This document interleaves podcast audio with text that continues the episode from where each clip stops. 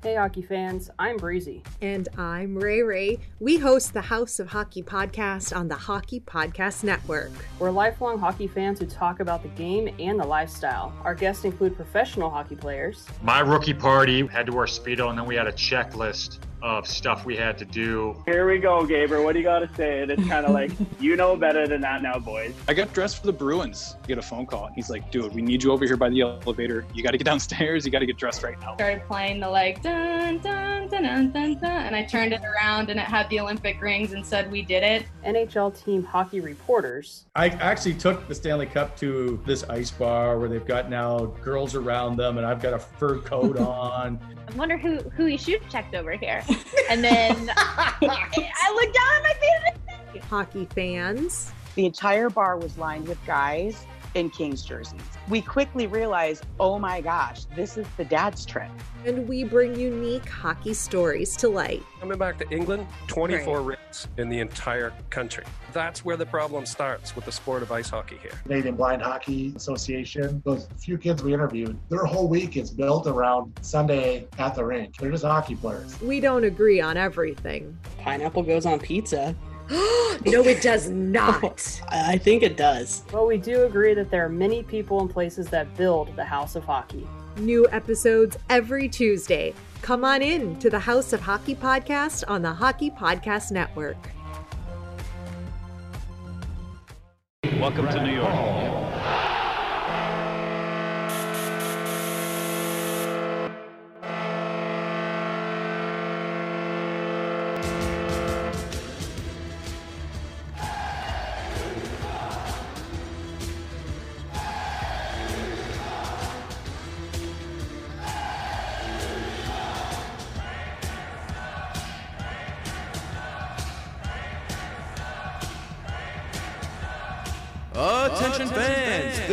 The Devil's State of Mind podcast, brought to you by the Hockey Podcast Network.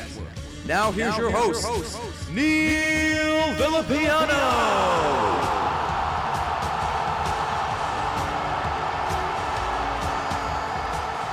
Woo! What is going on, Devils fans? It is your host, Neil Villapiano, and welcome to another edition of the Devils State of Mind podcast here on the Hockey Podcast Network, the best place to get the most up to date news about your New Jersey Devils. As always, thank you guys so much for taking some time out of your day to check this episode out. This episode is coming on the week of Monday, November 22nd, 2020. We always have exciting topics and we've had some great guests come on. And this week, is certainly no exception is i had two very special guests that joined me on this week's edition and i will be introducing both of them. And we'll start with my first interview that happened about a week ago. I had the pleasure of interviewing the new jersey devils fifth round selection this year in the 2020 nhl draft. UConn commit artem shlaine he was very very excited to come on the podcast we talked about his journey of coming from Russia and playing in the United States, learning the culture, learning the language, learning this different type of hockey, and also just, you know, how he did when he played for, you know, Shattuck St. Mary's and also his decision uh, on going to UConn. And also, we talked about his reaction and his feelings being drafted by the New Jersey Devils. So it was a great interview. As I mentioned before on social media, Artem is a great kid. He's very polite. He's very mature. And I have a feeling that this kid will be a New Jersey Devil in the near future. I have a lot of high hopes for this kid, and I really think that he has the, the makings to do it. So I want you guys to sit back, relax, and enjoy this great interview with the New Jersey Devils fifth round selection from this year's draft, forward Artem Shlaine. All right, Devils fans, we have another very special guest joining us today. As today we are joined by the fifth round selection of the New Jersey Devils this year in year 2020, and it is none other than forward Artem Shlaine. Artem, first of all, welcome to the New Jersey Devils family. We are really excited to have you. And also, how are you doing today? Uh, thanks. Thanks for having me over here. And yeah, it's great to be a part of such an awesome organization as the Devils. Well, we are certainly excited to, you know, have you on this organization and also to watch you, you know, especially playing in college hockey. We know that the season for some has kind of started and it's slowly but surely getting there. And we're also still waiting for this NHL season to kind of begin. But we really do appreciate you taking some time to speak with us today. And, and we'll just jump right into my first question to you is that you are from Russia and you grew up in an area that is known to have some of the most well known NHL players of all time. You know, Alexander Ovechkin, uh, you know, you have other guys like Pavel Bure. You have a couple of, you know, Devils that played Sergei Brylin, Anton Volchenkov, you know, and obviously now, uh, you know, current New Jersey Devil Nikita Gusev. Talk to us about some of the players that you grew up idolizing when you were a kid. Yeah, you know, there's a lot of great players that came from like you know that Russian hockey school, I guess. Uh, and I, I, yeah, I was born in Russia and I played in Russia till I was 15 years old. So uh, I've been watching a lot of the you know KHL games and you know that lockout season uh, that Alex Ovechkin came back and some right. of the and, even NHL players not from Russia like Nicklas Backstrom Mm-hmm. Uh, because I live in Moscow, so I got to watch Ovechkin because he played for the team I was playing, right. uh, Dynamo Moscow, with Nicklas Backstrom. So that was exciting to bring you know some of the NHL hockey to Russia. But uh, my favorite player was Pavel Datsyuk. Mm. Since I started playing hockey, I kind of was watching the Red Wings a lot, uh, as you know, and uh, the Russian Five. Right. And I recently read a book and also watched a movie on that and. I think it's I recommend it for sure. It's a great great one. Uh, yeah, so Pavel Datsyuk, you know, his creativity on the ice and uh, his ability to make plays all around. Um, obviously, his hands. Uh, so yeah, that's. I think he's a well-rounded player and he's fun to watch for sure. He is called the Magic Man for a reason. There is no question about that. Uh, fun fact, actually, Artem, in, in case you didn't know, uh, for about a year, the Devils actually had his rights. Um, they acquired his rights, I think, from, I believe it was either Arizona or Florida had his rights at the time. You know, he was obviously back in Russia, but he was still technically right. a player. But the Devils had his rights, and I remember a lot of us were kind of wondering if he would end up, you know, coming back to the NHL and playing for the Devils. We thought that would have been really cool. But obviously, uh, you know, growing up idolizing someone like Datsyuk is uh, is certainly a great player to idolize yourself. Now, my my next question to you is talking about again this player that I mentioned before, current New Jersey Devil uh, winger Nikita Gusev. Do you know very much about Gusev? Um, do you know him on a personal level? Uh, have you watched him play in New Jersey? Like I know that obviously having some players from your country obviously makes it a little bit more you know relaxing because maybe you can get some advice from them. Do you have any sort of relationship or anything with Nikita Gusev? Uh, well, I don't know him personally, but it's kind of I guess a fun fact that uh, Nikita Gusev played with uh, Nikita Kucherov on mm. in youth hockey okay. with like for a certain coach that mm. coached a team that we played against a lot when I was playing youth hockey in Russia. Okay. They're from like a town nearby uh, nearby Moscow. So and we had like really good games against them. They were like the we were the top two teams in Russia and we've been playing a lot against each other. So that coach coached both of them. So that's kind of, you know, a fun fact, I guess. And uh, when you go on the ice, you it kind of goes through your head that right. that guy kind of raised two of the most skilled players in the NHL, I think, as of right now. Hmm. Um, obviously, yeah, Gusev is a great player, and he played in St. Petersburg before mm-hmm. uh, going to New Jersey. Right. And I got to watch him play uh, on TV, and then whenever uh, they played Dynamo in Moscow, uh, me and my dad, my brother, we would always go watch the games, and yeah, he was really like you know, uh, like a like a person to watch on the SKA team, mm. like one of the most uh, skilled guys in the KHL at that time. And yeah, I think he's doing well in New Jersey right now.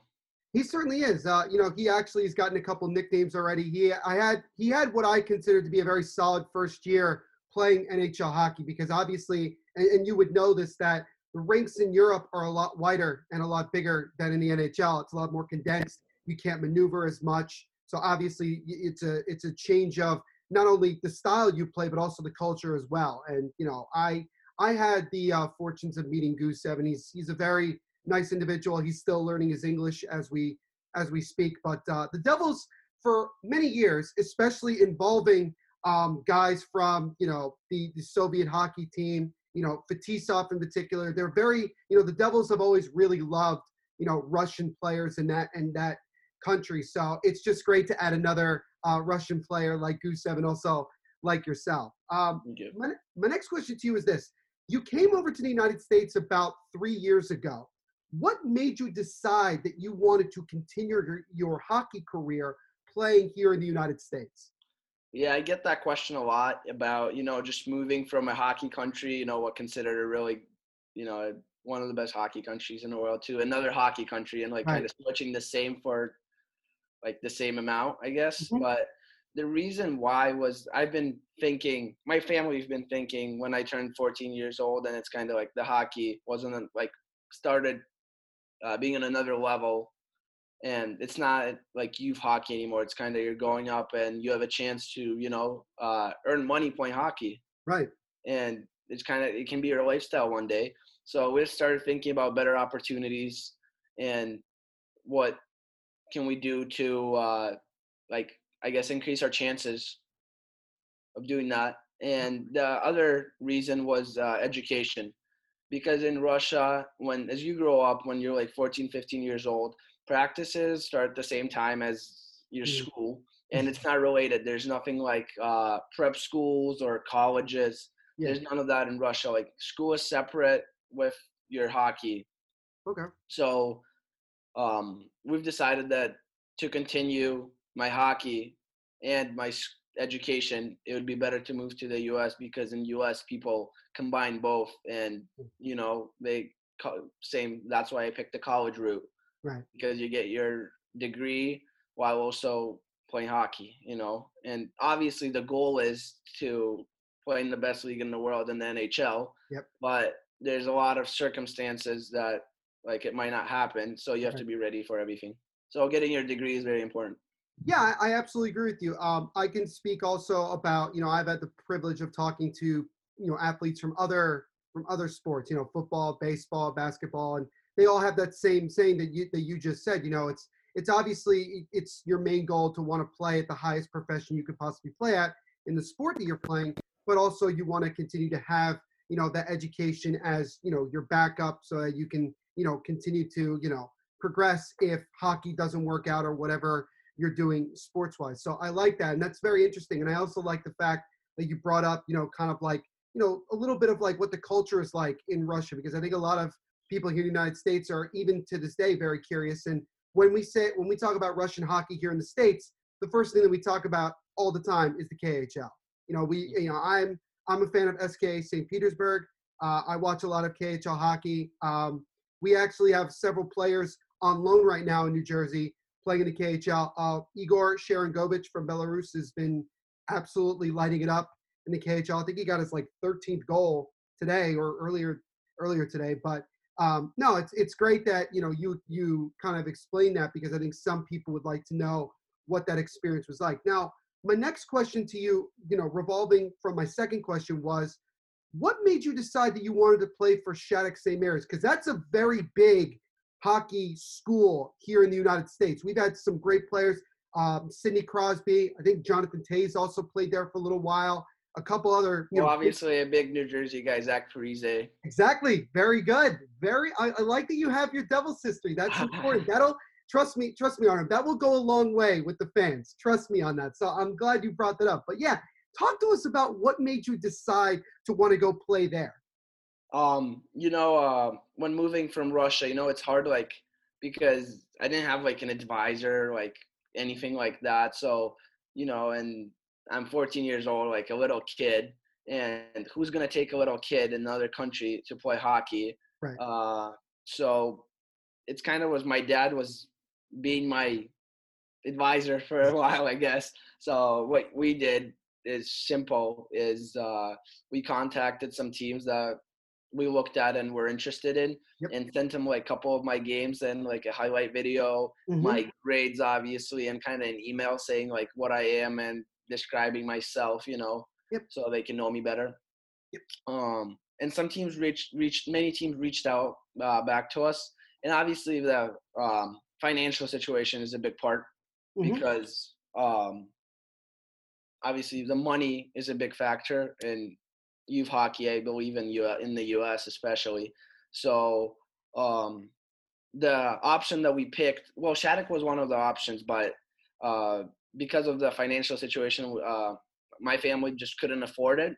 Right. Uh, so, um, and whenever that came up, Shattuck came up. Everyone knows Shattuck. It's kind of like the Harvard of hockey. Right. Exactly. So I really wanted to go there right away, and that didn't happen. So uh, my second option was South Florida Hockey Academy, which is located in Florida, which where I played my first year of U.S. hockey, and I think that helped me a lot that transition because that team was uh, origin like it was created by Olli Jokinen, Thomas Falcone, Mhm. um, and former NHL players that they know what they're talking about pretty much, saying simple.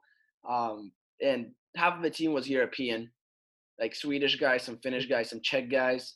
We even had a German a Swiss guy, myself, a Russian guy. Right. And you know that transition when you're being with the same people, kind of, you're all in the same boat. That none of you guys, none of us spoke good English, so we all had to learn and kind of adapt to the hockey culture, to just culture in general of the mm-hmm. U.S. So you know, it's it helped me learn English a lot because I didn't have any Russians like on my side. Yeah. So I'll just, you know, talk to my parents when I can on the phone. But other than that, I had to like learn English quick to understand the coach, the teachers, all of that. Yeah. But after that year, um, coach from Shattuck reached out to my dad and uh, said that they would be excited if I could play for them, you know, and that was we uh, my family was really excited about it because that's kind of kind of a dream come true. So, you know, we didn't even think about it and picked Shattuck right away. So I ended up there and coming there, it's like it's a different culture, you know. Uh, all the guys are stronger, faster, and every guy that comes to Shattuck at some point was like you know kind of leading scorer, I guess, or like one of the best players on their team. Mhm. So everyone's competing in for that spot, you know, for a spot on a power play or it's a spot like on the first line. So it's a really competitive environment that you have to adapt to. So it was crazy. My first year, I got to play with such good guys as uh, Jackson Lacombe, who got drafted to Anaheim. Then Brendan Brisson got drafted to Vegas in the first round, and some other guys that uh, I learned a lot from. You know what I really loved about everything you said was was this. You talked about the fact that obviously it was somewhat of a culture shock for you coming over here to the United States and playing, you know, with a bunch of guys that also were in the same boat as you. You know, not really knowing the, the language and trying to understand it. And I think that that's great. And I remember when you were actually being interviewed by Amanda Stein, uh, who obviously covers the Devils, and you were doing your, you know, interview after you got drafted. A lot of people that I was talking to said that your English is impeccable. Like it's tremendous how well it is. So I wanted to give you credit for, you know, how, you know, really good your English is. So that was that was something that I wanted to to say to you that I think you're doing a fantastic job with that, by the way. Thank you.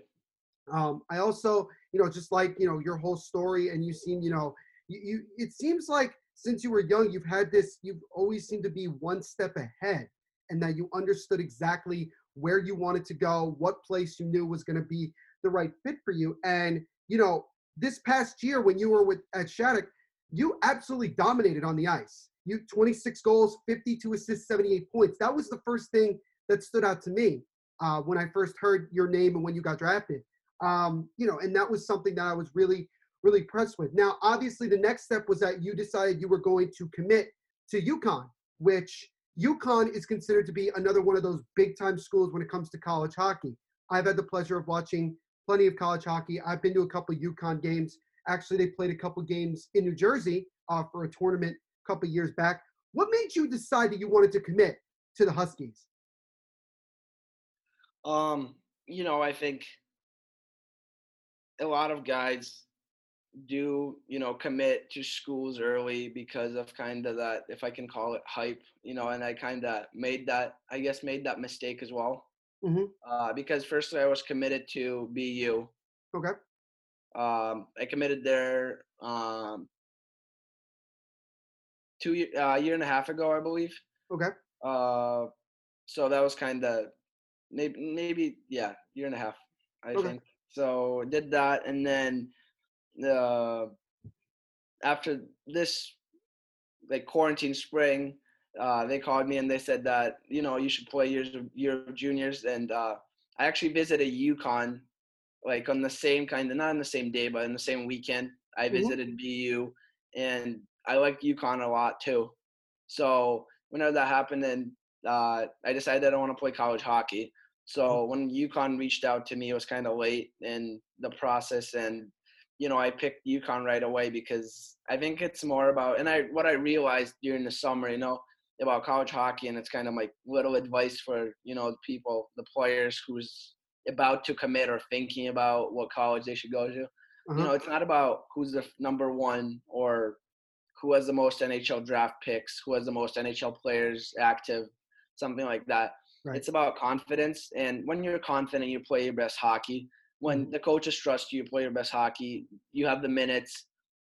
You have to like the guys around you because, and you have to play with good, uh, really good guys to so they can make you better. You make them better. You have to play against uh, the best guys. So I think Hockey East is a really good offensive conference and uh, probably one of the best conferences uh, in college hockey. I'd say, like great teams player and great great players uh, every year go to the NHL from Hockey East. So Mhm. uh, playing at UConn, I think it's going to help me a lot to uh, get to the next level as soon as possible when I'm ready. Yeah, absolutely. And again, you know, I was, as I said before, it always seems like you're one step ahead. You know exactly what you're looking for, and I love that you brought up the fact that you know it's all about it's it's really about confidence with with players, and it's about you know, do you feel confident here? Do you feel confident there? And you know, obviously, even if you pick the top school in the nation, there might not be a guarantee that you get good ice time right away. Um, and, and obviously, you know, you know, going to a place like UConn is still a big time school, and you're playing in the Hockey East, which is a very competitive, competitive, you know, conference, and that's that's really good. And, and I'm happy that you know you you, you are happy with your choice, and uh, obviously, you know, we're all excited to see you play uh, once you guys really get underway. Now, my my next question is somewhat of a two-parter, but it's really one question: is this? What are your goals while you're at UConn? What are your goals both on the ice and also academically?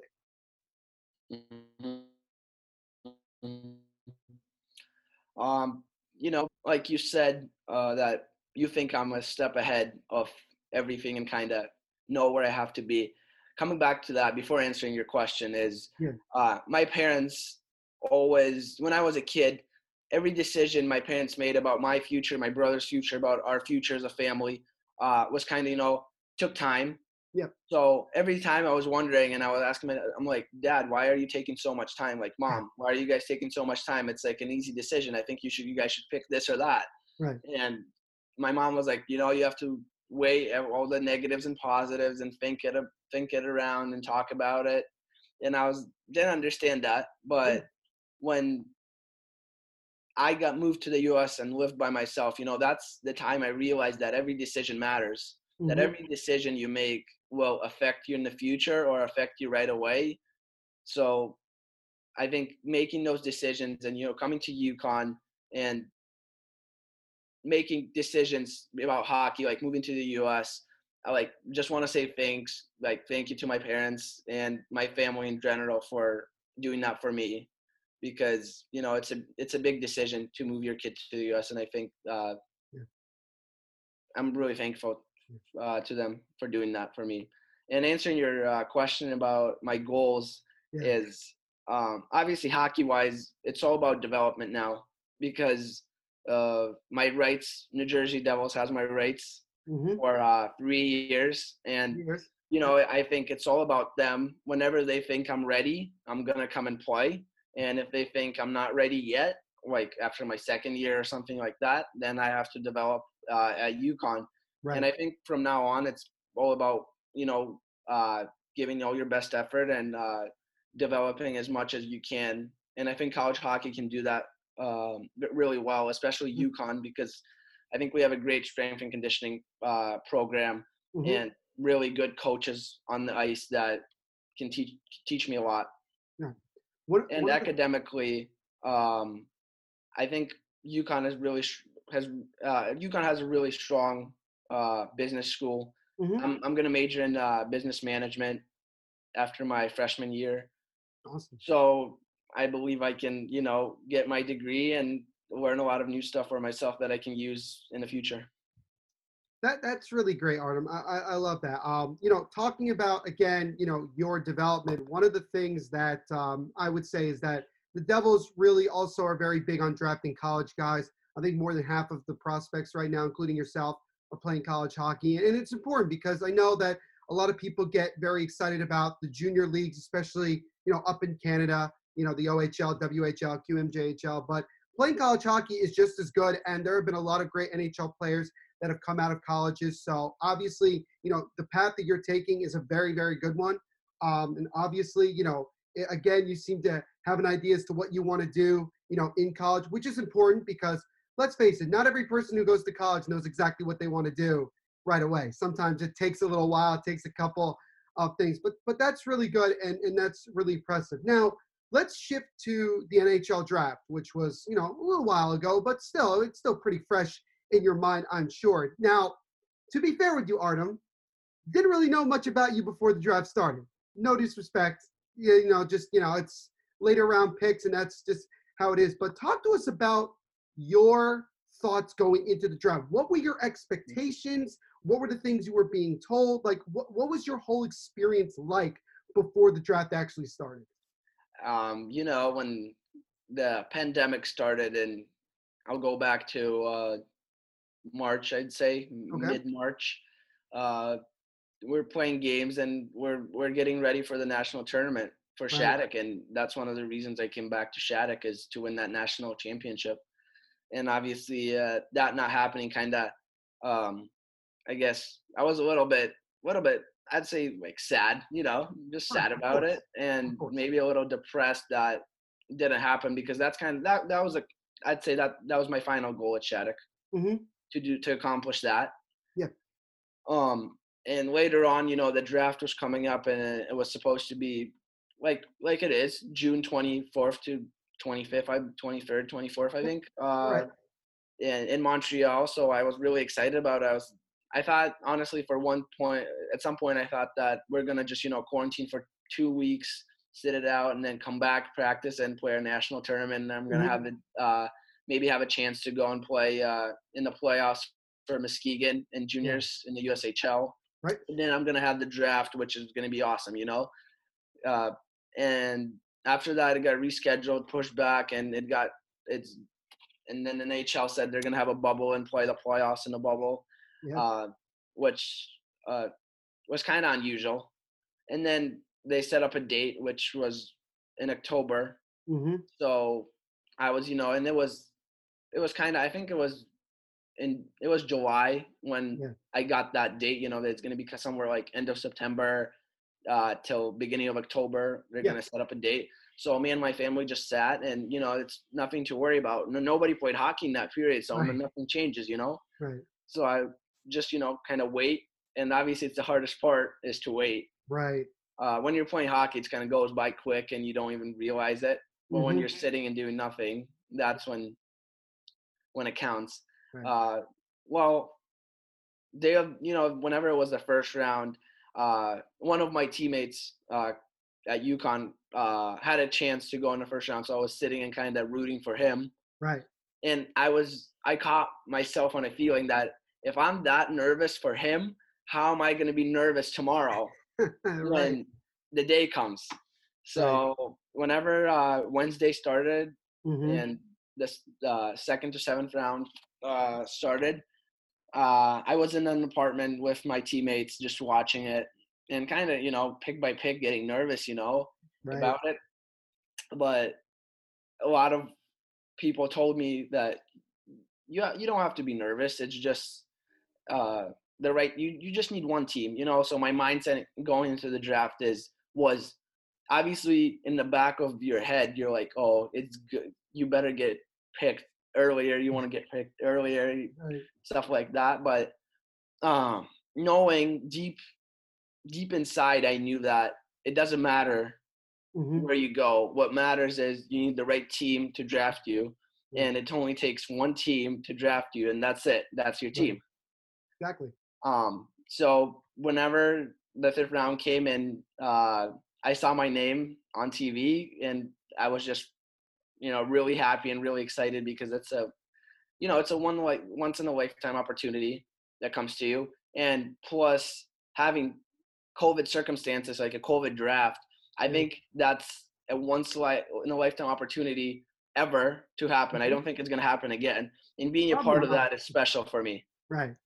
and being drafted by the Devils, I was really excited because uh, New Jersey's kind of close to Connecticut, and I think maybe I can visit sometime soon Absolutely. and uh, take a look at the you know the locker room, the arena, maybe talk to some players. It's awesome, Yeah. and and it, it's just great. And it was kind of my dream since day one. You know how all the people dream about winning Olympics or something like that, winning a winning a Stanley Cup. My dream was pretty simple, I'd say, not as big. Uh, my dream, me and my dad talked about it for for like a long time about just getting drafted. Doesn't matter where, just get drafted. That's your dream. Yeah. So now get uh, you know, I got drafted, so I've been thinking about it. Now I have to focus on another one. You know. Yeah, absolutely. Um, you you know, it's funny. You actually kind of answered the next question, which was you know I'm going to be like, what was your reaction to being drafted by the Devils? But uh, you kind of answered it, which is great. And I really love talking to players about that moment when they see their name or they hear the commissioner say, however it goes down, because I know how special of a feeling that is, regardless of the sport. I mean, I'm sure you've seen it. You know, in not just in the NHL draft, but in the NBA draft, which ironically is coming up this this week. I think Wednesday this week. You have, you know, the NFL draft, MLB, you know, whatever it is, to get drafted and to know that a team wanted you and wanted to use a selection on you is always a great thing. And I guess to kind of change my question from, you know, the one that I was originally going to ask to this one is this. Who was the first person from the New Jersey Devils that contacted you? Was it Tom Fitzgerald? Was it someone else? And if so, what did they tell you when they called you and told you about, you know, they selected you and what your what their expectations for you were?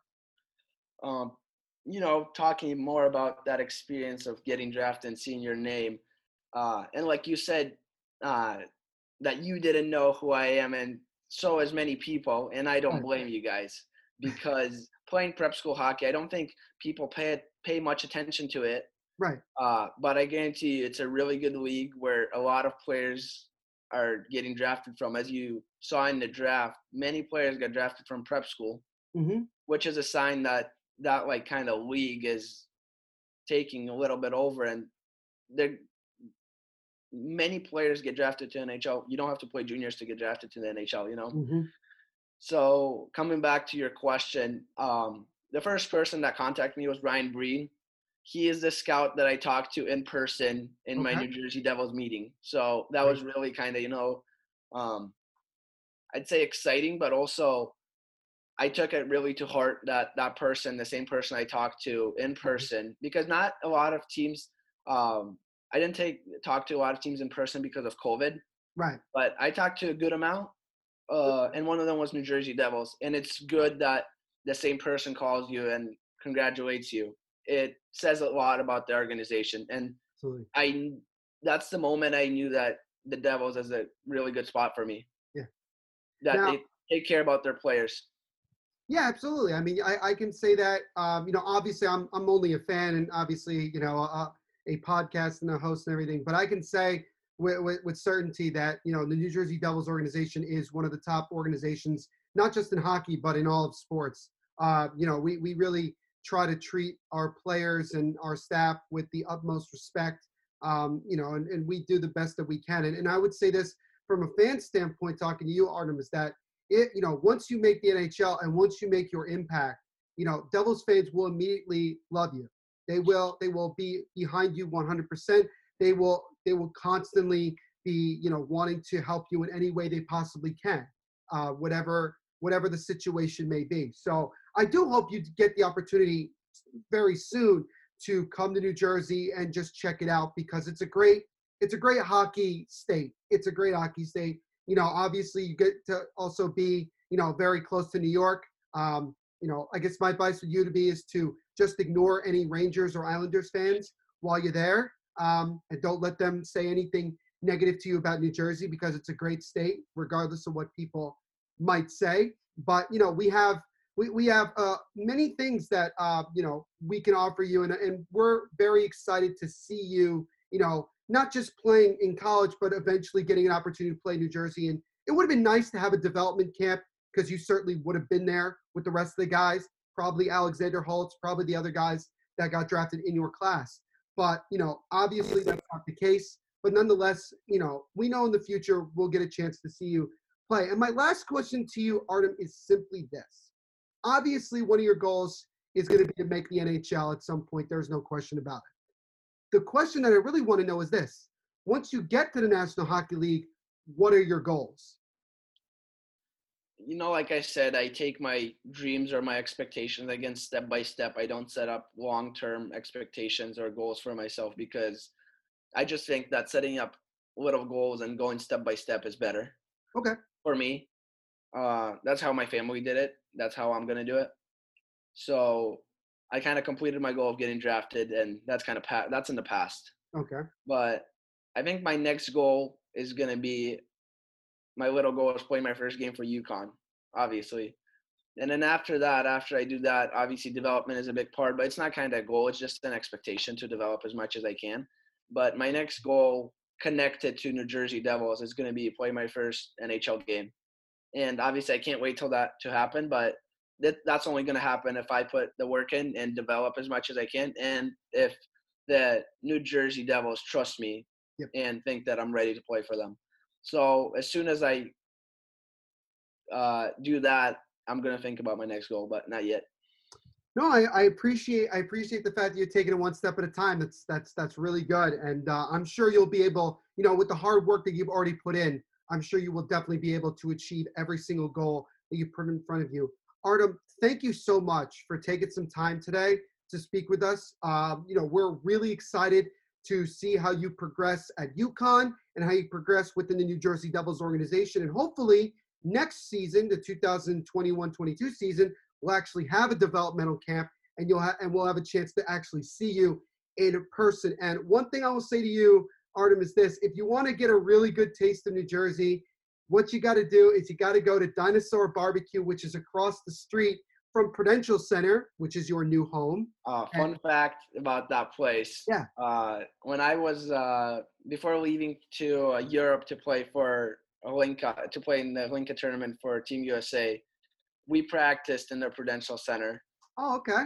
Uh, we practiced there, and we saw the we we actually dressed up in the New Jersey Devils locker room. There you go. And uh, saw a couple guys from the Devils. There you go. Obviously, and uh, the fun fact that right after practice we went to that place and uh, had our kind of last meal before we uh, went to the airport there. Yeah, I, so I remember that place. It's a good place, really, really, good food. Yeah, really welcoming people. Yeah, and Devils fans, you know what I'm talking. You all know what I'm talking about. And if you haven't yet, you gotta go. I know, obviously, we're in a pandemic, but if you still get the opportunity at some point, please go do so because it is the number one place, in my opinion, to go to before and also after, depending on if there is a day game or not, to go after Devils games. Well, Artem, again, thank you so much, my friend, for coming on today. We look forward to seeing you progress. And we will definitely have you back on later on this year after this upcoming season, which is obviously going to be a very interesting season, obviously, with it being still that we're dealing with COVID. But again, Artem, thank you so much for taking thank some you. time. Thanks for having me. Appreciate it. Of course. So once again, thank you so much to New Jersey Devils prospect Artem Shlaine. Uh, again, it was a tremendous interview, and we'll definitely have him on the podcast again, especially t- when we get towards the end of the college season. I believe he actually had a game uh, this past weekend as well. Uh, I believe they played Michigan or UMass. I'm not totally sure, but I will definitely be keeping an eye on Artem as he continues his journey to hopefully one day becoming a New Jersey Devil.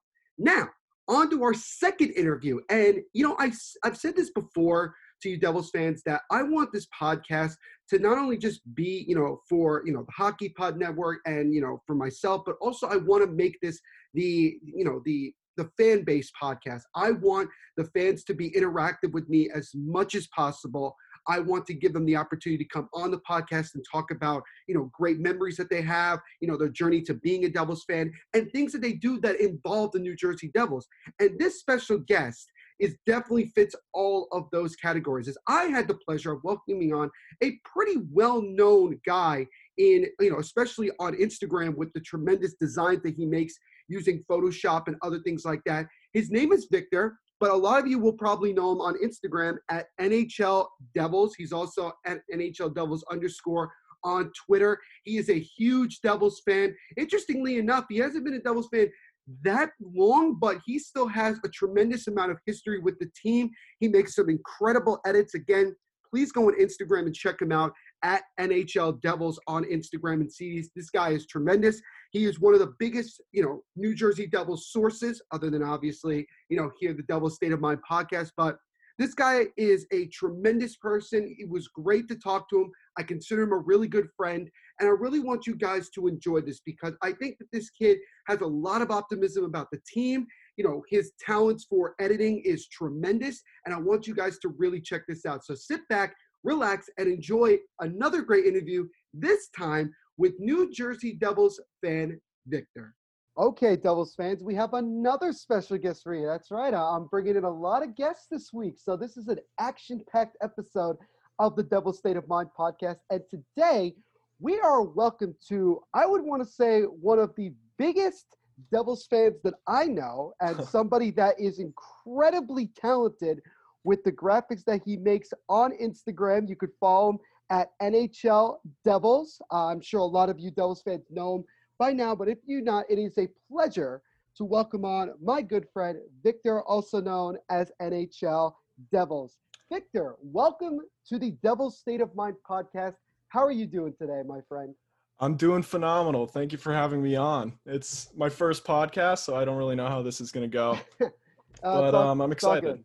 Yeah, no, we're excited to have you on. Um, obviously, you know, you get you get the pleasure of being, you know, part of the same podcast interview as with uh, Artem Shlaine, who I had the pleasure of interviewing uh, late, uh, earlier this week. And uh, you guys, you know, if you're listening to this episode, you just you just heard that one. So I hope you guys enjoyed that. But uh, you know, Victor, I got a couple of questions for you because when I've looked at your Instagram and, and I found you obviously when I started my Instagram uh, for the podcast, I was blown away by how good you are with your graphics and how you put things out there. So I, I want to be the first to say that I'm a huge fan of yours. Thank you so much. That means a lot to me. I just love making content. I just love bumping things out for everybody. You guys keep me going. I really appreciate that. Well, we're going to continue to uh, to do that. And I like also on your bio that you that at least for now you have the Devils tied for first place in the Metropolitan Division. Oh yeah, we got to enjoy it while it lasts. It's right. going to be a while before we're actually up there, though. I know that for sure. We'll get there eventually. Without a doubt, without a doubt. So let's just jump into some questions. My first one, right off the bat, is simply this: How did you become a Devils fan? Because I always like to hear fan stories of how they became, you know, um, you know, part of the team and why they love the Devils. Well, originally I started off as a basketball fan. When I was like okay. growing up young, I was a Brooklyn Nets fan for a while. There we go. So am I. There we go. Oh, I'd love to hear it. And, and we got some, uh, we got some exciting news coming up, or at least that's what I think. Oh yeah, Harden potentially. Yep. That'd be yeah. big. I, I don't want it to happen, but that's me. But we'll you know we'll see how we'll see how it goes. If it as long as happens. we don't get rid of Kyrie or anything like that, I'm good. Yeah, we'll we'll be good. But uh, yeah, continue. Um, but like I said, I grew up a Nets fan. I followed basketball still. I've always have. But um, back in 2012, when New Jersey Nets actually relocated, it was mm. around the same time the 2012 Cup final was. So I saw that going on my parents led me to it and that's just when I really started to love New Jersey. I love the character, I love the passion we have, and it's just a great organization. So, yeah, I mean, it's really the only team in New Jersey now that has the the the, the state name in it. You know, obviously yeah. they have the New York Red Bulls, which are across you know across the river, um, but you know they they're called the New York Red Bulls. So we. Uh, yeah, I love to rep New Jersey. That's where I've grown. That's where I'm living now. I awesome. want to rep New Jersey. I, I absolutely love to hear that. I love to hear that. And so, my next question to you is this: What was your first Devils game you ever went to? Um, I'm pretty sure it was a Devils Flyers game. I forgot exactly Ooh, when. The rivalry game. There you go. I do remember since I was so young, I actually had like tubes in my ears. So I had really sensitive hearing. And Kovalchuk scored a goal. And my dad told me that I started crying at the first goal. And when I finally calmed down, I he scored again. Nice. So nice, nice. that was the whole sequence. Yeah, well, that's uh, that's the beauty of hockey. You know, it's it's loud, it's boisterous. Hey, that was the only time though. That was the only time. there you go. that's that's important. As long as as long as now you're used to it, that's important. That's the that's the important thing. Now, There are tears of joy when I hear the horn. absolutely. E- even now for me, I I cry when we score because it doesn't happen often. But maybe it'll happen more now uh, with with the new with the team that we have and the coaching staff. But we'll we'll see about that. Now, my next question to you to you, Victor, is this: Who is your favorite devil of all time, and who is your favorite current devil right now? This is probably unpopular, but the whole reason I got into Devils hockey was because of Ilya Kovalchuk. Ooh. What? I know Okay. that's unpopular, but when he was with the Devils, he was a phenomenal guy. He was one of our big ones. When he left, heartbroken, screw him, gone. Right.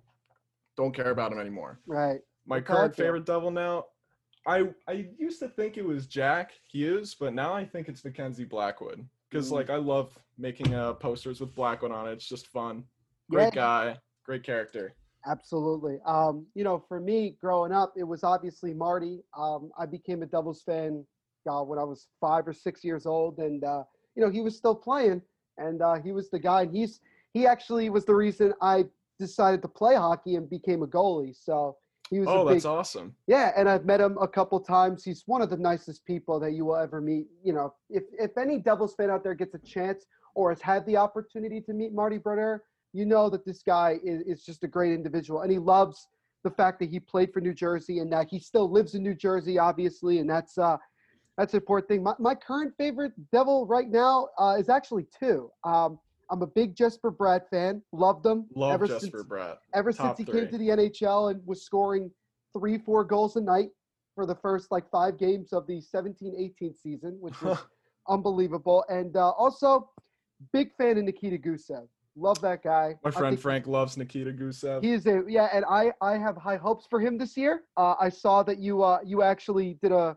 did an edit uh, with him wearing uh, your concept um, uh, for the, uh, Inspired from a backhanded devil. Right, exactly, and uh, it's pretty close. It's pretty close to what we're. The only difference, I guess, is that the red shoulders on the um, is what we're getting, but that was to be expected. I think. I think. I when- really like the red shoulders. I didn't expect them to go that route, but once I saw the teaser, Yeah. I was really into it immediately. Yeah, I I knew that this was going to be good. I know a lot of Devils fans wanted want still want a red and black or like an all black, and I'm telling people that it will come. It's just you know they got to do some stuff. The Devils have to spend money on it, obviously, to actually get it done. It will happen. I just you know it'll happen in the next two years probably because if we because if we went down this route and you're hearing everybody saying we want a black jersey, I think most likely that's going to end up happening. I feel like it's the only way we should go now. We've experimented so much with the green colors now, our Mm. classic colors, our heritage.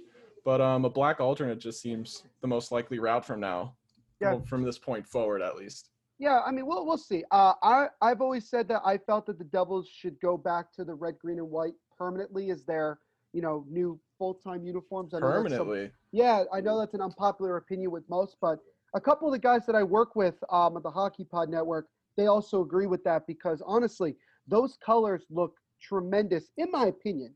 And uh, when I was at the Stadium Series game, uh, when the Devils played the Rangers back in 2014 Oh, Stadium, to which I got frostbite and saw the team lose by a lot, uh, but we won't talk about that. Um, I said to my dad, I said, I don't know why the Devils don't wear these all the time because these are cool. And then when they brought the um, the heritage ones, what two years ago, I was like, this is great. Only to find out that we can't win a game wearing them for whatever reason. can't explain it. What are we, like 0 and 7 with them? 0 and 8? Uh, 0 and 7, 0 and 8. Yep, because we've had them Oh. for two years and we haven't won. And I know fans don't want them because of that reason, but let's just let's give it some time. Let's see what happens here. Let, let's Hopefully this season. yeah, we got to you know Fingers gotta- crossed. It's called the reverse retro, so maybe our fortunes will reverse in the other way. Maybe we'll go 7 and oh. 0. Ah, or, or you know, how about we just win every single game? that's just every single game. That would be If great. only we could. If, it was that it easy. possi- right. If only it was possible. So, my next question to you, uh, let, us talk a little bit more about you. Um, and we're going to talk about, you know, your, I would call it your gift in editing, you know, and doing these graphic designs, which, again, Devils fans, if you got an Instagram, search NHL Devils, look this man up, and you will be amazed at some of the things that he does. Like, I have probably saved on my Instagram half of the things you've made because I'm just blown away by them. I, I love them. The one that really caught my eye first was um, I think it was when you did a did a screenshot or I guess you call it Photoshop of uh, Bruce Springsteen back in September wearing a Devils jersey. I said, Oh, "Damn, yeah. that looks that looks like he's actually wearing it." Even though he wears a Rangers jersey the other night, but um, Yeah. besides that, yeah, that was a really fun one to make. I love doing jersey swaps. I've always been trying to get better at that. That's just like one of my top. Uh, I wouldn't say like, what's the right word to look for? Um, qualities maybe. Yeah. Yeah, we call it that. I'd say. Yeah, I mean, I, also did um a Seattle Kraken swap, which took like forever. I saw that. Uh, with But I got PK that done on yeah. the same day it was revealed, so I'm pretty happy about that one too. Yeah, and it looked great. And I mean, you you have a tremendous following. A lot of people um, certainly appreciate you know your talents as, as well as I. Can you talk to us more about what you know got you into doing stuff like that with Photoshop, and also just you know wanting to do it with the Devils, other than obviously being a fan of the team? Well, as I grown up, I've just always like looked at. I look. I went to Devils games and I'd always just see like the paintings on the walls and the the halls and then like all the animations on the board. And I thought, how can I do that? Like, how is that even possible? Mm-hmm. So like, I just went on YouTube. I went. I put in the work myself. I did what I wanted to do, and now I'm here. Yeah. I've just been doing it for the past three and a half years now. I'm almost been doing the page for two years. That's coming up in uh about like a month and a half. So time flies, I guess. time flies when you're having fun. There is no question about that. For sure. Um, you know, obviously you did. you- You've done a lot. You've done a lot, and it's tremendous to see you continuing to do things. You create wallpapers, which is phenomenal. Uh, even you know NHL wallpapers. Um, there was one that you did that I really liked. It was actually the Patrick Kane one that you made about you know a while ago. Oh It's a- yeah, that was like a year ago. year yeah, a like, it's a 60 weeks on my. I've on been my wanting to update those for so long.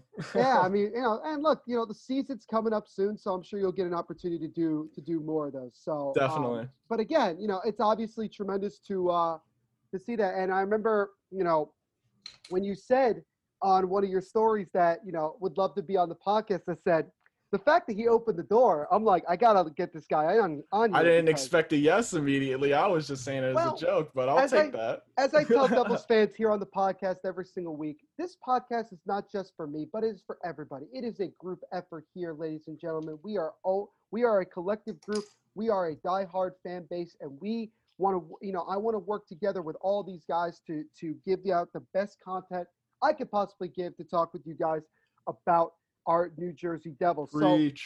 so my, my next question to you, Victor, is this. Let's talk about let us talk about the moves that the Devils have made this offseason. Because I've heard from I've talked to people, you know, who are, you know, scouts. I've talked to guys like Greg Wyshynski last week about, you know, his uh, his thoughts on it. But I want to get a fan's perspective because sometimes, you know, it's it's easy to get those opinions, but it's I always like to hear fans because sometimes they give really honest opinions, which I love. So looking at the moves the Devils have made, you know, getting guys like Corey Crawford, Andreas Johnsson, uh, getting um, you know Dmitry Kulikov, getting a bunch of other guys.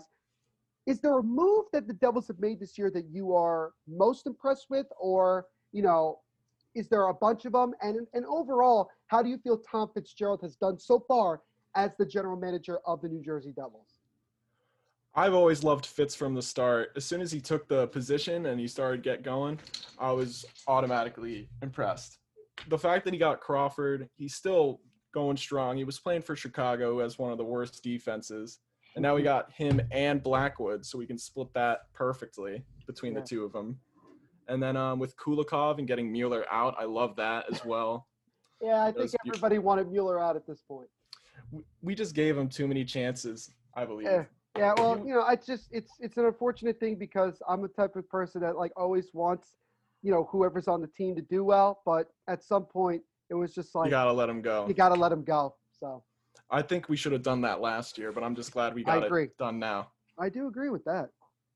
But um, what else we got here? Um, We got Kulikov. Kulikov, yes, and then um, oh, I'm out of brain fart.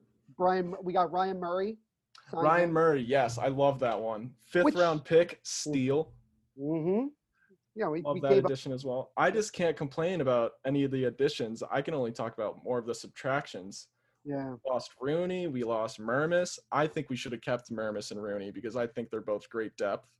But You're, um, you're a fan of Rooney, aren't are you? I know it's unpopular. You're the first person I met because usually people don't like nice guys. Kevin Rooney is awesome. I love him. Great personality. And for Binghamton, I think he would have been phenomenal. I mean, sucks he went to the Rangers. Screw him now, but Yeah. I think that I think the issue with Rooney was that I think the Devils wanted to keep him, but they weren't willing to give him another bottom six role. I think that like what you just said, you know, playing at Binghamton, but I think Rooney has played too many games in the NHL to where you would say this guy is still an AHL player. Yeah, and that- now we have guys like Kuokkanen and Merkley and Boqvist coming up, McLeod, Bastian. We Right. got to make space for those guys. Absolutely, and I think we're going to see a handful of those guys at some point this season. Uh, even though it's going to be a short year, I think we're still going to see a lot of them. Yeah, I think I'm. I think we're gonna get at least 60 games. I think 60 games is realistic. Well, Pierre LeBrun tweeted out about an hour ago saying that basically the consensus is, is that 60 game season starting January 1st. That's what we're looking at. But again, Okay. nothing is still confirmed. And we're we're doing this recording on November 17th, 2020, and we're still have no idea when the season is starting. Yeah, everything is still speculation practically. At least we know when the NBA is starting. We know that. I mean, we got that one.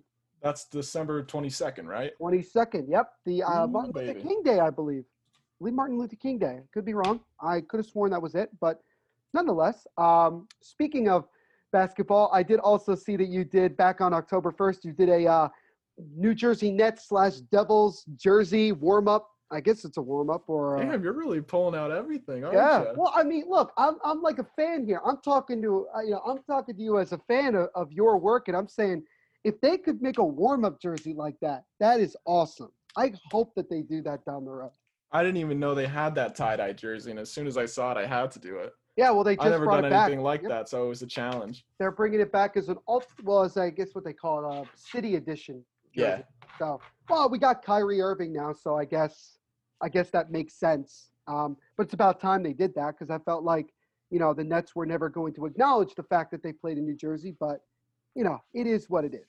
It is. It is what It it is is. what it It is. is what it is. But uh, let's continue on here. My, my next question to you is this: What do you, what do you, what is your outlook on the current state of this Devils team? You know, like what are your expectations? Where do you see the Devils? You know, finishing. Um, you know, even if it's too early, you know, give me an idea as to what what you want to see and what you expect from the Devils in this season. This season, I have no. My expectations are kind of like all over the place. I feel like the Devils could really surprise a lot of people if they make a bit more moves now. I feel like the Devils need more help in their top six, top 9 Mhm. But like I said, I want those young guys to come up like Boqvist, Quoken, and Merkley. But um, it's really make or break. I want to see these young guys prove themselves. I want to see everybody working hard. I just want to see this brotherhood start to form because this is the future. Right. We got Jackson, we got Blackie, we got Nico, Yep. we got Pavel Zacha still coming up. We got uh Yeah. Zacha. Yeah, I'm I'm, I'm, uh, I'm indifferent about him. But, I know a lot of people are. Look, I, I like mean- to stay confident in him. I've seen flashes. I think he could still come I've, out. I've said this before. When the Devils hired Mark Recchi, I said, you know, Mark Recchi, when he was interviewed uh, by Amanda Stein, you know, for the Devils podcast, he said the first player he mentioned was Zacha. Like, oh, we got to Yeah. get him going. And I'm like, since when does anybody say that? Like, I never heard someone say, oh, we got to get Zacha going now. And I'm like, wow. I mean, he's not wrong. We really do got to get him going. He's yeah. how many years now? Uh, four, I think. Four. I also, yeah, something like that. Michael McLeod needs to score a goal. Like, I- I Yeah. want him to score. He almost scored one, but then it just deflected off someone's butt, right? Well, yeah, yeah, and he has no luck. He's he has the worst luck when it comes like he comes in, plays really well, but he can't score, and it's not even his fault. Like he gets shots on net, but he gets like it gets blocked, it gets deflected by someone else. It's one of those things where it's like, you know, when he scored against Arizona, and they said it was his at first, I was freaking out because I'm like, oh, thank God he finally scored. And they said, nah, it deflected off. I know. I was watching. And I'm like, all right, live. sick. Yeah, but it's rough. Um, I actually just got some news just now. Um, apparently, last night or earlier today, whatever time it was, Alexander Holtz, the first round selection of the Devils this year, got the game winning assist on Djurgården's Yeah. overtime goal, and he got the assist passing the puck to former New Jersey Devils shootout legend himself, Jakob Josefsson, or Jacob Josefsson, however you want to say it. But, uh, you know, there's a little bit of uh, Devils news for you guys, and it's a nice pass. If you haven't seen it, I actually um, I tweeted it out about an hour ago um, on the Devils Twitter at Devils State. Uh, if you want to follow me there on on Twitter, um, I think I actually just followed followed a bunch of people. So uh, if you got my follow, um, that's one of the few podcasts you're going to get a follow from uh, for now. But uh, just want to, like I said, it's this is a fans podcast. This is for everybody. Everybody's involved. So if anybody's got questions or ideas, let me know. I will I will do what I can. But um, my next question to you, Victor, is this: What player? Because I asked Greg Wyshynski this question too. What player or players do you have the highest expectations for going into the season? Immediately when you said that, I think Nico Hischier. I Mm. think this is his breakout year. I feel like he's going to really prove a lot of people wrong. I think he's really going to prove himself to be a leader, and I think he might get that seat in the next year or two. Okay, okay. Is there anyone else, or would Hischier be like that main guy that you say has Hischier's to? that main guy. Some other people I could see, um, Zacha, Boqvist on the defensive end, maybe Ty Smith. I think he can make the team this year. I think for sure he can. Okay. So maybe he might show up in the bottom six. All right. Uh, who else? Kulikov, I think, could really bounce back too. Yeah, I mean Kulikov is a guy that could be on our. I mean, it could vary with him. Tops, top four, bottom four doesn't really matter, and I think he can contribute. And I know speaking to Winnipeg Jets people, they were upset that he that they could not keep him because they really wanted him. And I'm thinking to myself, well, geez, you know, if we have Kulikov, does that mean that we could use him in a trade to get Patrick Laine because they need defense and they miss Kulikov already? I'm like, hey, throwing it out there. Perhaps. Perhaps. one, you know, you know for Laine I'll take that. Um, but obviously, I'm looking forward to seeing Kulikov. You know, Ryan Murray as well. Uh, I love Ryan Murray edition. That was one of my favorites. And analytically, I'm hearing nothing but like this guy is a stud. He, he just can't stay healthy, is what I'm hearing. Pretty much. But- I've watched Ryan Murray play. Like I've I like Columbus a lot. Like they're one of my favorite teams. I know you were. I know during the the um the the I guess you call it the bubble. You were you were really big on that uh on, on those Columbus Blue Jackets. I mean, I was too. I wanted them to beat Tampa again, just for just for the memes. But uh, Yeah. unfortunately, we were denied this time around. But For sure. They beat Toronto, so it's all good. I really love how they got Max Domi now. He's my favorite player outside the Devils. We got Max Domi, unbelievable. And then, like, I, I still can't believe that because I remember the Devils For Josh Anderson. Yeah, I was like, come on, like, you need to tell me. Like, and I said, I said, Josh Anderson is equivalent to Pavel Zacha. We could have gotten Max Domi for Pavel Zacha as we could have done it. But And how much is Josh Anderson getting paid now? A Like, lot. A lot. just a lot. But like Marc Bergevin likes that, you know, Montreal liqueur, so he likes to uh, dabble in that from time to time. And, uh, and it's what makes- Montreal needed, to be fair. Montreal needed a player like Josh Anderson. absolutely, absolutely. They needed they needed to get a little bit more um, Grit. don't know what the right word, like physical, I guess. Yeah. Be the right word, but uh, nonetheless, I think it's a good move, um, regardless. Now, let's talk a little bit about rumors, Victor, because obviously everything's kind of died down now. Uh, you know, free agency, you know, the big free agency is come and gone. Uh, not a much trade rumors. It's more about now, like when the season is going to start. But once again, I am hearing that the Jets are continuing to talk about Patrick Laine and wanting to figure out what they want to do. I think they want to have something done one way or the other before the season starts. I don't sure. think they want to have this Patrick Laine is either going to get traded before the season or he's going to get signed before the season. I don't see him getting traded or anything like that after the start of the season. Yeah, I'm with you 100%. Now, my question to you is this because I know that you like to have mock draft Mondays, uh, or at least you were doing that for a little while, which I, You know, I don't like- like doing those usually now. I just do those because it's a lot of engagement. No, People no, need to come up with better mock trades. Some of them, some of them are like, I think I saw one where it was like Zacha for what was it, Laine, and I'm like, Here, I can yeah, read out a few. yeah, go ahead, uh, please, please, let's uh, let's roast some people while we're while we're doing this today. Hmm. All right, let's go to the third. All right, here we go.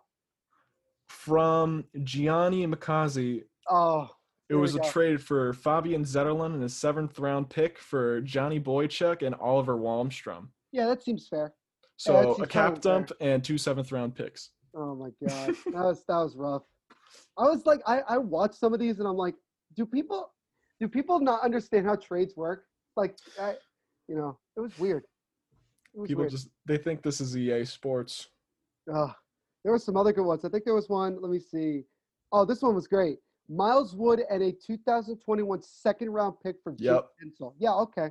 Uh, uh, I'm reading that if- one right now. if that happened, I would have lost my, you know, Who wouldn't? Are you kidding me? That that would break the NHL. The only one that I saw from these three that I kind of was like, this makes sense in a way, was the Jesper Boqvist and a 2021 third round pick for Mackenzie Weegar, which I think Weegar just signed a deal, did he not? He did. Yeah, Weegar just signed with Florida. He said he didn't want to be traded. Right, and he was like, yeah, and I mean, look, that's the same thing. You know, a lot of players say that, but uh, I guess uh, Florida finally did something smart, so good for them. Yeah, they locked him down for uh, three or two years. I'm pretty sure. Yeah, I mean, and Weegar would have been a nice addition had the Devils been able to get him. He would have been a solid addition. I think it I would think we still need a little help down there in the D pairings. I still think that we'll see a lot of younger players on the defense this year. I think that. I think that's how uh, Fitzgerald wants to do it, but I could be wrong. I would love to see him get another addition in free agency, but I'm not really sure what other additions we could get for young talent, at least that are in free agency at the moment. Maybe think- a, a offer sheet should be in the mix soon for Vince Dunn. I, I you know, who, who's I mean, look, like Sergachev is still available to do an offer sheet, but I, I just I don't think we should go for Sergachev. I wanted them to go for Sergachev, but I don't think we should anymore. I mean, shoot, I mean, Montreal threw out an offer sheet for Sebastian Aho and nearly got that done. I mean, they were right there and they nearly got it. I mean, they were right there, and then That's true. Hurricanes were like, "No, you're, you're not taking Aho from us." But, um, but yeah, I mean, there's a lot of moves I think the Devils could make. It's just a matter of like Fitzgerald's going to play the waiting game and just wait for someone to make a mistake, and then he's going to pounce on it, like he's been doing, basically. So if if the Jets come calling, you know, and saying, "Hey, well, we only want so and so for Laine," Fitzgerald might just be like, "Yeah, sure, why not?" But I don't think he's going to take him if he can't secure a extension. Like, um, here's an example. If everybody remembers when Jean-Gabriel Pageau got traded to the Island, Mm, seconds after he got traded, he signed a six-year extension. Yeah. Like, if the Devils were to get Laine, that's what I want. I want the Devils to get on Laine, and then we sign him to an extension because I've said it before. He's 22 years of age. He's younger than I am, and he fits the mo- he fits the whole age group that the rest of the team is trying to follow. So, or they could just wait till free agency and just see how it goes. Could So what I'm thinking though, what would be a good package for Patrick Laine? Because they still need that scoring. So would they involve Kyle Palmieri and maybe like a top tier prospect? Yeah, I would throw it. Honestly, I hate saying this because I like the kid. I think he has the ability to do something, but I think you'd have to throw in someone like Nolan Foote. Oof, yeah, You know what I mean? And that's tough because Fitzgerald just got the kid. yeah. We didn't even Tampa didn't even get to try out Nolan Foote either. I mean, I don't know if you throw in a Michael McLeod or something like that, and maybe another pick. I, I don't know, like because they're also talking about they want defense, and it's like, well, the Devils are screwed in that department unless we give up Severson. Pretty much. And I'm like, Severson. Uh, I hate saying this is the best defenseman this team has right now. Unfortunately, and that's not saying very much. But nonetheless, nonetheless, uh, one guy that I would say that I'm interested to see play this year, if he gets an opportunity, is Colton White, who the Devils signed to a Mm. one-year deal, uh, seven hundred thousand dollars in the NHL, and I believe ninety thousand dollars in the AHL if he plays Yep. down there. I gotta tell you, Victor, this kid has some potential. I don't know what it is, but every time I see him play, he just seems to be always in the right position, like d- defensively. He always seems to know where he needs to be. I've gotten to watch him play. He is in the right. You're 100% correct with that. He's always around. I think he plays phenomenal. It's just he gets thrown around by everybody. Like the first time I watched him play, he was getting body checked everywhere. Mm. Yeah, actually, you you know, he's a, he's still considered a prospect in my opinion because he's still relatively young. Yeah, Uh, he hasn't he hasn't even played that many games, right? Right, and he played. He came up with the Devils during the 18-19 season when we were, you know, injury depleted and blowing three goal leads per night. Um, Mhm. Which I mean, we were doing the next year too, but last, but that year was when it really kind of started. Uh, but he played, and I think he got a couple points, or at least one. He remember. played six games. He didn't get any points though. I could have sworn I thought he got to. Maybe I think it's Santini, but you know, anyway, Santini is not on the team anymore. Yeah, he's gone. Matter of fact, I don't even think he's on the Predators anymore. Yeah, he's a free agent. They Oh. bought him out. Might as well bring him. Might as well bring him back and make him in the AHL. I hey, it doesn't hurt. I'm a Welcome big fan. back, Stevie. But uh, Victor, my next question to you, my friend, is this: Who is the who, in your opinion, is the most exciting prospect that you're like really pumped to see in the future? I'm a huge fan of Tyce Thompson. I love Tyce, Tyce Thompson. Thompson. That's that's a first. That's. Really? Tell me about that. No, tell me more. I want to hear this. All right, so Tice Thompson, he had a great freshman year in the NCAA with um, Providence, and in his sec- sophomore year, tore up the NCAA, led the league in scoring. This kid's gonna be a great goal scorer. He plays center. He can play wing too. He's gonna be big. I feel like. That's you know, you're the first person. Like I, I've heard people talk about him, but never to the point where they say like he's the most exciting, um, you know, player or prospect. Uh, for me, for me, actually, it's got to be one of the many Ottawa 67 players that this organization has, and that is Graham Clark. Yeah, Graham Clark. Let me tell you something, folks. This kid's got a shot. This kid's got a shot. I mean, he has. We talk about Alexander Holtz having a tremendous shot. This kid Clark, you give him a chance to shoot the puck, nine times out of ten, he's going to bury it. He's really got. Like, I'm really excited about him. I don't know what his contract situation is. I think he's signed. I could be wrong. Not totally sure, but um, you know, before Clark, it was actually Mitchell Hoelscher, but unfortunately, we decided to Yeah, not him he got let go. which pissed me off. And I don't know if he got drafted because I know he was eligible to be drafted again. I don't know if he got drafted. I could be wrong. I'm pretty Uh, sure he didn't.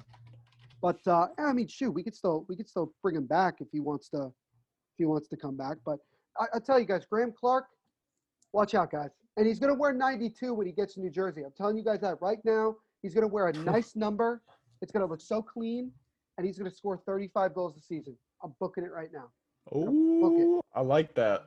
I also I also am a big Janne Kuokkanen fan because I'm telling you, I think this kid is special. He is special. I think that kid, and he's In those kicking, four games he played, he impressed me so much. and he's kicking ass over in Europe right now. Yeah. So let's just uh, let's call it like it is. And uh, you know, also Sharangovich being like honestly one of the best players in the KHL. He's is, leading uh, the league now, right? He has 12. I think he has 14 now. He scored two No way. last week. I believe he has more. I could be wrong. Let me But, uh, check. It seems like he scores every single night. Um, also, random thing here. Uh, uh, this is a message for Twitter. Stop trying to be Instagram and have stories because this is stupid. What you're doing is stupid. And if you're not, if you don't know what I'm talking about, fans, go. If you have a Twitter, just look. Just look at the new update. It's terrible. I hate the new Instagram update.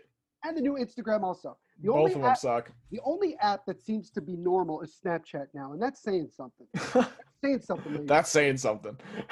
saying a lot. But uh, oh, even my boy uh, Puck Report NHL is using this. Love that man. let me tell you He's guys my guy, Puck Report. Puck Report, honestly, and NRD Rumors. Those two guys, they know what they're talking about. I know that they don't have blue check marks. They should, but I'm telling you guys, they know what they're talking about. Their rumors are true. Their rumor, you know, where there's smoke, there's fire, and they have a lot of fire. Let me tell you that. So let's just keep that in mind. Let's keep that in mind. But um, but yeah, I mean, this is this is gonna be this is gonna be a fun season. Um, you know, to go back to one of the questions I asked you, Victor. Um, for me, the guy that has the highest expectations for me is Jesper Boquist. Really? Oh yeah, yeah. I think this kid can take that next step. He's an offensive type of guy. I think he's still very high in the Devils organization. He Mhm. just got called back from his loan, which uh, kind of makes me wonder why that is. I don't know if that's a good thing or a bad thing that he got called back. But I, I think the Devils really, really think that this kid has the opportunity to become a really good player on this team. For sure. He was doing great with uh, Timrå. He had 10 points, 13 games. Mm, and, Um, and he was doing well when he was in Binghamton. Every time he got yeah, sent back 11 down, he points and 19. Yeah, he Eight was- goals. He was Not playing, bad at all. He was playing very well. He was playing very well. Now, Victor, my last question to you, my friend, and once again, thank you so much for taking some time. to Thank you so much for having me, and Yeah, of I, course. such a great time. Yeah, my last question to you, Victor, is this: What would be your message to Devils fans going into this season and going into the future? Get hyped, get excited, because this is Devils hockey. We're finally getting back to normal. It might seem slow now, but once we're there, we're passionate. Let's show them what we got. That's what. I, hey, man, that's what I like to hear. Let's let's get excited, folks. I, I- I started a hashtag on Twitter called "The Future Is Bright" because, guys, I'm telling you, if we just stay patient, especially with you know good management, you know, solid ownership, I think that Harrison Blitzer um, are doing better than they were before. I think they're improving. They're learning. Um, You know, I think that we have the opportunity to really make some big strides, even if it won't look like it right away. I think we got some uh, really exciting times coming up uh, in the future. Uh, I'm not going to say uh, now we rise because that ain't happening again. Yeah. We're not doing that again. Uh, we're not the ones either. Um, let's just go. Let's just, uh, you know, I'm still trying to figure out what the Devils are going to use as their uh, their mantra this I year. have one that I've been using, and I've been trying to push it. I Let think we it. should born in red. Born and red. There we go. That's a good one. That's a good one. That's a good one. I Um, love that one. I, I'm still a big fan of adding Jersey into something because I, I just want people to understand this is Jersey's team. I don't care if you're from the North, Central New Jersey, which yes, it does exist, and anybody who says it doesn't is a liar. Um, You tell them. I'm from Central Jersey, so I'm I- from Central Jersey too. I'm from. It's real. I could tell So, you. I'm talking from Little Silver, New Jersey. So everybody, so you know that's a central part of New Jersey. Victor Big up Reagan- Somerset. Somerset, uh, who just got the Yankees. Um, the Somerset Patriots now are part of the Yankees organization. So congratulations to them, one of my favorite baseball teams of all time. So congratulations to those guys. But Central Jersey exists. Um, I'm not going to do the pork roll and Taylor ham thing because I don't want my computer to crash while having a debate. Um, but I will just slip in there and say it's pork roll and leave it at that. Uh, Taylor pork roll. there we go. But uh, you know, whether you're from North, Central, or South Jersey, this is your team. Um, unless you're like really close to Philadelphia, which is like, you know, yeah, go ahead, be a Flyers fan. See if I, see if I care. Which I mean, I kind of care, but nonetheless, um, you know, there's some good times, Devils fans, and uh, you know, we have great people like like Victor here that come on and talk to us, and uh, it's great to have Devils fans like myself that are super excited, super optimistic. And Victor, before I let you go, my friend, and I do this with all my guests, talk tell tell the folks at home where they can find you on social media, and also can you talk to us about some projects that you're doing in the future? Well, if you want to get in contact with me, if you want to drop a follow, say hi, or just talk, um, my Instagram handle is NHL Devils, and my Twitter's the same, except it has an underscore at the end of it. And um, some recent things I've been working on. I'm going to start streaming on Twitch soon, so that's really fun. Oh. Uh, I'm thinking about playing Cold War, uh, doing franchise mode, just doing what I want.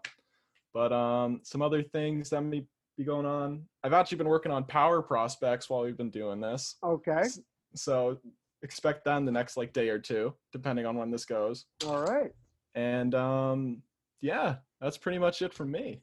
Awesome, man. Well, again, thank you so much, my friend, for coming on today. Thank you Uh, so much for having me, man. We're definitely going to have you on again, and uh, I look forward. I'd love to come back on. Yeah, absolutely, and I look forward to the the more creative posts that you're going to make over the next uh, handful of months and years to come. So thank you For so sure, much. it's only going up. Yeah, absolutely. It's only going up from here. But thank you so much for coming on today. We really do appreciate it. Have a great one, man. Thank you. You too. What's going on, guys? It's your host, Neil Villapiano. Thank you so much for checking out this week's edition of the Devil's State of Mind podcast. If you want to continue to listen to these episodes, here's what you do you go on your computer and you type in Hockey Podcast Network, and you can check out the website hockeypodcastnetwork.org where you can see all the logos for all the podcasts that we do. You'll see the Devils logo, and you can click on that. You could also just check out all the other hockey podcasts that we have on this great network where we cover every single team in the NHL, and we have a bunch of other hockey podcasts along with those. So make sure you go check all of those out. We post new episodes every single Monday, and we also post them wherever you listen to podcasts. So whether that's Google Podcasts, SoundCloud, iTunes, Spotify, wherever you listen to podcasts, just search Hockey Podcast Network or Devil State of Mind and you will find it. If you want to follow us on social media, you can follow us on Twitter at Devil State, on Instagram at Devil State of Mind, and also on Facebook at Devil State of Mind. On all of those, I will post when the new episodes are up, as well as just interactions with you guys, the fans, as we talk about our team, the New Jersey Devils. And also in the bio of all of those social medias, we have a link to the Devil State of Mind website where there you can just check out all the episodes and go directly to where we have them. You can bookmark it so you can just keep it and make it very easy for you. So please go check those out as well. Again, new episodes of the podcast every single Monday. If you want to listen to me just talk about more things that are going on in sports, not just in hockey, you can follow me on the Mofobo Network podcast, which is available on Anchor and Spotify, where every week we post new episodes on Tuesdays and Thursdays talking about the most up to date news in the wide world of sports. I also have a YouTube channel called Mofobo Network Presents. New videos come out every single Wednesday, where just like on the podcast, we get a topic that we discuss that's going on right now in the wide world of sports. So go check me out on all those. Again, it's spelled M O F O B O Network Podcast on Anchor and Spotify, and M O F O B O Network Presents on YouTube, where there you can just continue to listen to me talk about things that are going on in this great world that is the world of sports. You can follow me on my personal Twitter at T H E N V P S H O W and my personal Instagram at NVPQB11. And last but certainly not least, go check out my book on Amazon and Barnes & Noble right now called JETS Pain, Pain, Pain, which is about the pain and suffering of being a New York Jets fan. So if you're a Jets fan, a football fan, if you know someone who's one of those, or if you just want to support me, just go check that book out. It it chronicles all the painful memories, painful games, painful player decisions, and everything else that evolves around the New York football Jets. So please go check it out. It's available for hardcover and ebook for the price of 1969. And if you're a Jets fan or a football fan, you probably guessed why I chose that price. So thank you guys once again for checking out this edition of the Devil's State of Mind podcast. My name is Neil Villapiano, and we will see you in the next episode. Everyone continue to be the awesome, amazing people that you are out there. Make sure that you're always helping out others. And one last thing, rock on. Woo!